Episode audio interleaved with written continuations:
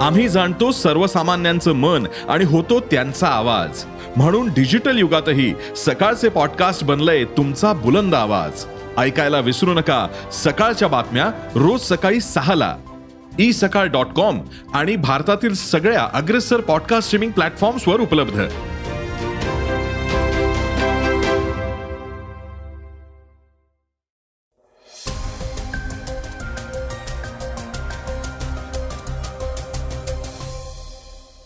नमस्कार मी गौरी कुबेर. आता आपण ऐकणार आहोत आजचं सकाळचं पॉडकास्ट जॉन्सन अँड जॉन्सन या कंपनीला मुंबई उच्च न्यायालयानं मोठा दिलासा दिलाय. या कंपनीच्या बेबी पावडरच्या विक्रीवरची बंदी उठवण्यात आली आहे. याविषयी सविस्तर माहिती आपण आजच्या पॉडकास्टमधून घेणार आहोत. आज चर्चेतील बातमीमध्ये राष्ट्रवादीचे हसन मुश्रीफ यांच्या घरावर ईडीनं छापा टाकत कारवाई केली आहे आणि त्यामुळं राजकीय वर्तुळात मोठी चर्चा सुरू झाली आहे याविषयीही अधिक माहिती आपण ऐकणार आहोत.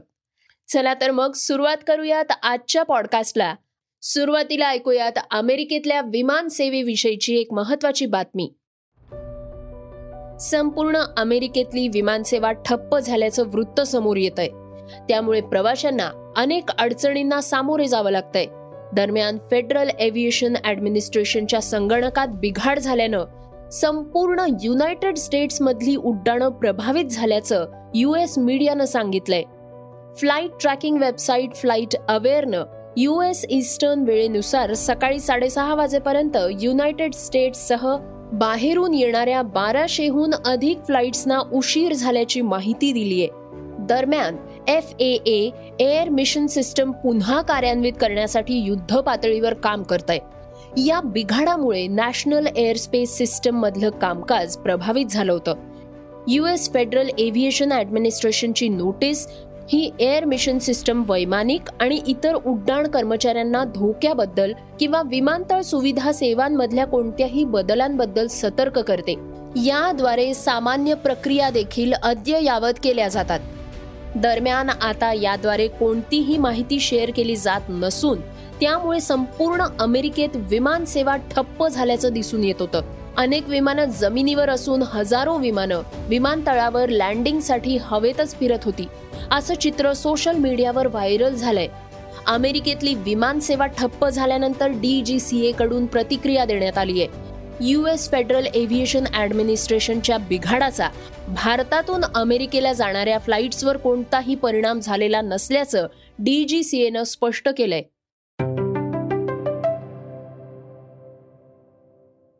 जॉन्सन अँड जॉन्सन या कंपनीविषयीची एक महत्वाची बातमी आता आपण ऐकूयात.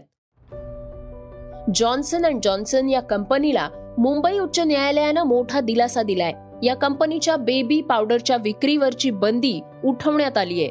जॉन्सन अँड जॉन्सन या कंपनीचा बेबी पावडर बनवण्याचा परवाना रद्द करण्यासाठीची महाराष्ट्राच्या अन्न व औषध प्रशासनाची याचिका मुंबई उच्च न्यायालयानं फेटाळून लावली आहे. त्यामुळे आता या कंपनीला पावडरचं उत्पादन करता येणार असून विक्रीवरची बंदी ही हटवण्यात आली आहे. न्यायमूर्ती गौतम पटेल आणि एस जी ढगे यांच्या खंडपीठानं हा निकाल दिलाय. अन्न आणि औषध प्रशासन विनाकारण या प्रकरणात दिरंगाई करत आहे अशी टिप्पणी कोर्टानं केली आहे. तर मुंगी मारण्यासाठीही आपण हतोडा वापरू शकत नाही असं विधानही न्यायालयानं केलंय. एक सॅम्पल स्टँडर्ड क्वालिटीचं नाही म्हणून परवानाच रद्द करणं हे कठोर पाऊल असेल असंही कोर्टानं नमूद केलंय.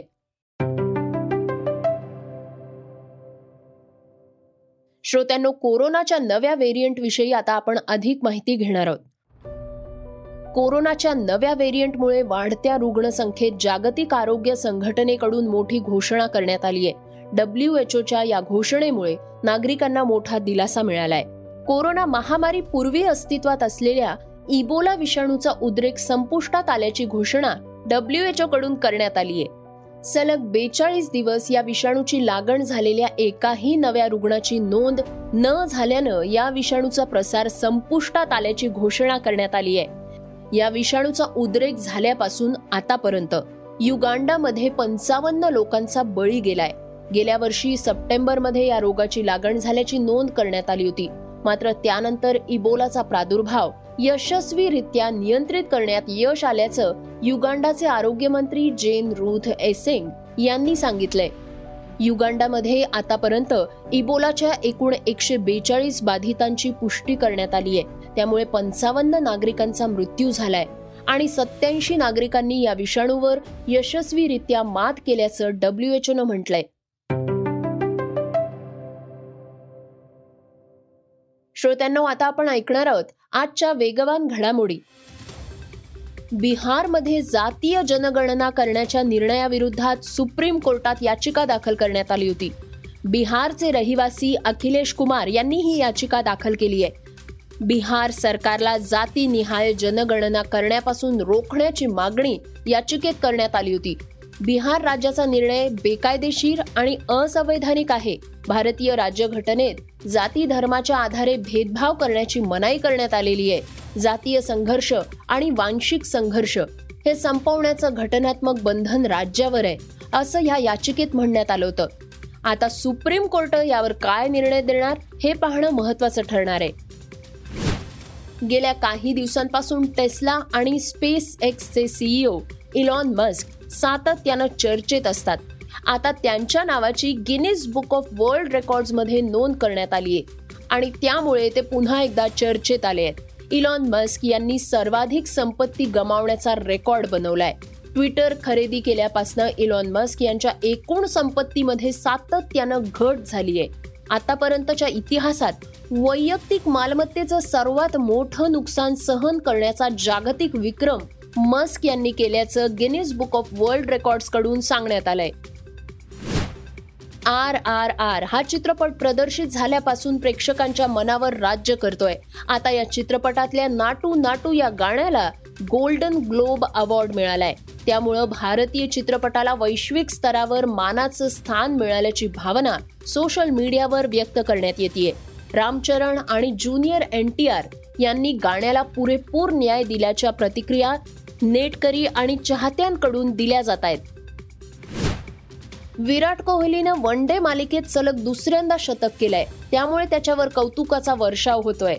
त्याचबरोबर विराटची तुलना सचिन तेंडुलकर बरोबर केली जाते या तुलनेवर गौतम गंभीरनं मात्र संताप व्यक्त केलाय. सचिनच्या काळात धावा काढणं अधिक कठीण होतं. कारण त्यावेळी क्षेत्ररक्षणाचे नियम फलंदाजांना अनुकूल नव्हते. जे आज आहेत. भारताविरुद्ध श्रीलंकेची ही अत्यंत सोपी गोलंदाजी होती ज्यामुळे टीम इंडियाची धावसंख्या ही तीनशे अठ्याहत्तर पर्यंत पोहोचली.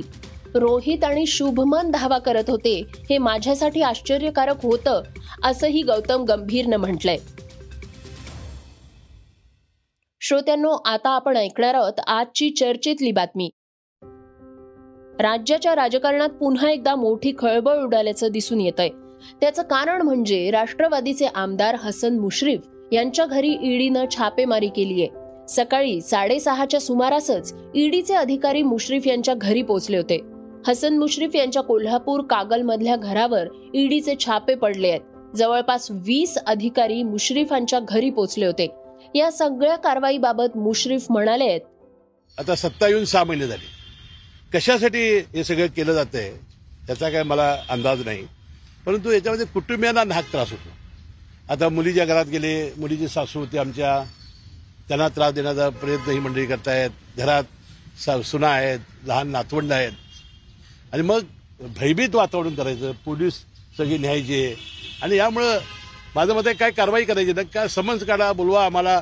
परंतु एखाद्या फॅमिलीला तक्रार हे करणं त्रास देणं मुलाबाळांना छोट्या छोट्या मुलांना त्रास देणं हे काही गोष्ट योग्य नाही. आणि मला वाटते राजकारणासाठी अशा रीतीनं कारण करायचं असतं तर चार वर्षापूर्वी झाली असती ना कारवाई. दीड दोन वर्षापूर्वी तक्रार झाली असती ना. आता सत्ता आल्यानंतर सुद्धा हे थांबत नाही याचं मला आश्चर्य वाटतंय. आप्पासाहेब नलावडे साखर कारखाना प्रकरणी मुश्रीफ यांच्या घरावर छापेमारी करण्यात आली आहे. कारखान्यातल्या शंभर कोटीच्या घोटाळ्याचा आरोप मुश्रीफ यांच्यावर करण्यात आलाय. कोल्हापूर आणि पुणे या दोन ठिकाणी छापेमारी करण्यात आली आहे. या संदर्भात भाजप नेते किरीट सोमय्या यांनी कारवाई करण्याची मागणी केली होती. जुलै दोन हजार एकोणवीसमध्ये हसन मुश्रीफ यांच्या कागल इथल्या घरावर आणि साखर कारखान्यावर छापेमारी झाली होती. याशिवाय आता हसन मुश्रीफ यांचा मुलगा साजिद मुश्रीफ यांच्या कोंढव्यातल्या घरावर आयकर विभागानं छापा टाकलाय. श्रोत्यांनो हे होतं सकाळचं पॉडकास्ट आजचं सकाळचं पॉडकास्ट तुम्हाला कसं वाटलं हे आम्हाला सांगायला विसरू नका. तुमच्या प्रतिक्रिया तुमच्या सूचना आमच्यापर्यंत जरूर पोचवा. आणि सगळ्यात महत्वाचं म्हणजे सकाळचं हे पॉडकास्ट तुमच्या मित्रांना आणि कुटुंबियांना नक्की शेअर करा. तर आपण आता उद्या पुन्हा भेटूयात. धन्यवाद. Research and script Yugandhar Tajne Neelam Pawar. वाचा बघा आणि आता ऐका आणखी बातम्या. ई सकाळ डॉट कॉम वर. तुम्ही हा पॉडकास्ट ई सकाळच्या वेबसाईट आणि ऍप वर सुद्धा ऐकू शकता. विसरू नका या पॉडकास्टला आपल्या आवडीच्या पॉडकास्ट ऍप वर सबस्क्राईब किंवा फॉलो करायला.